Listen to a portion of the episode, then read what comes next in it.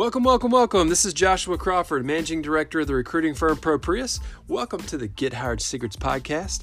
On today's show, we'll discuss how to overcome being overqualified. So, here's how to prepare for and avoid the negative perceptions of being overqualified for a job.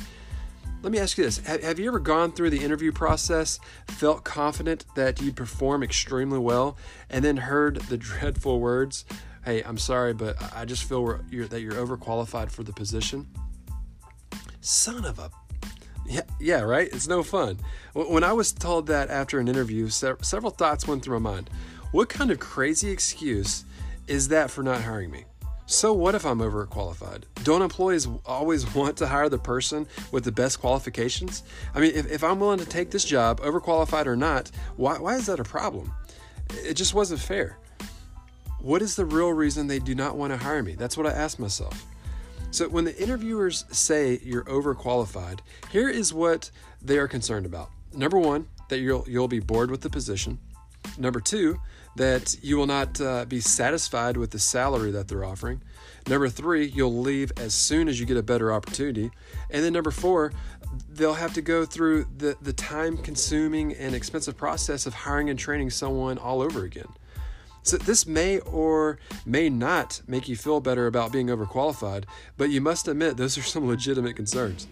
So if you have received the overqualified excuse before or think you might, then you will know uh, exactly what I'm talking about. So, if you apply for other jobs that may be at a lower level than warranted by your background, skills, education, experience, you may be tempted to dumb down your resume and admit things like your college degree, but, but lying about your background is not the way to go.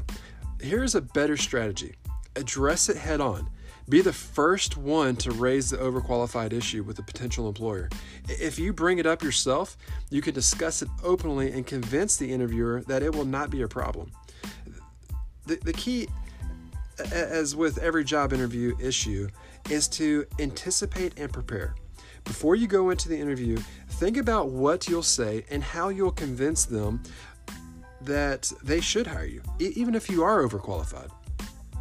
After explaining how you will get or be a great asset uh, for the company, tell them why you're applying for a lower level position. Do not say, I can't find anything else and, and I really need a job. That, that's obviously going to get you nowhere. Though that may be the case, you definitely don't want to admit that.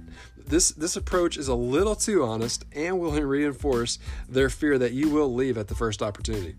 Say something like, you can tell that I've worked at a lot higher level position before, but this position exactly is exactly what I'm looking for. Then, all right, so now, depending on the job and your circumstances, explain why.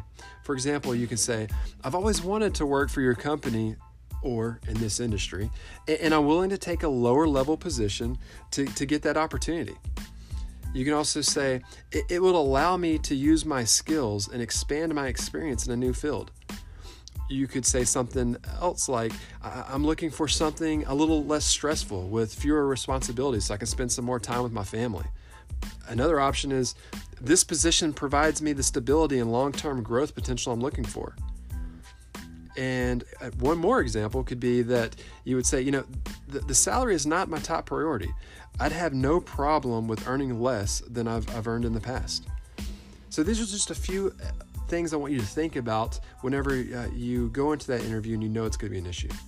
Be very uh, excited about the job opportunity in the interview. Explain how you can meet their needs now and in the future as the company grows.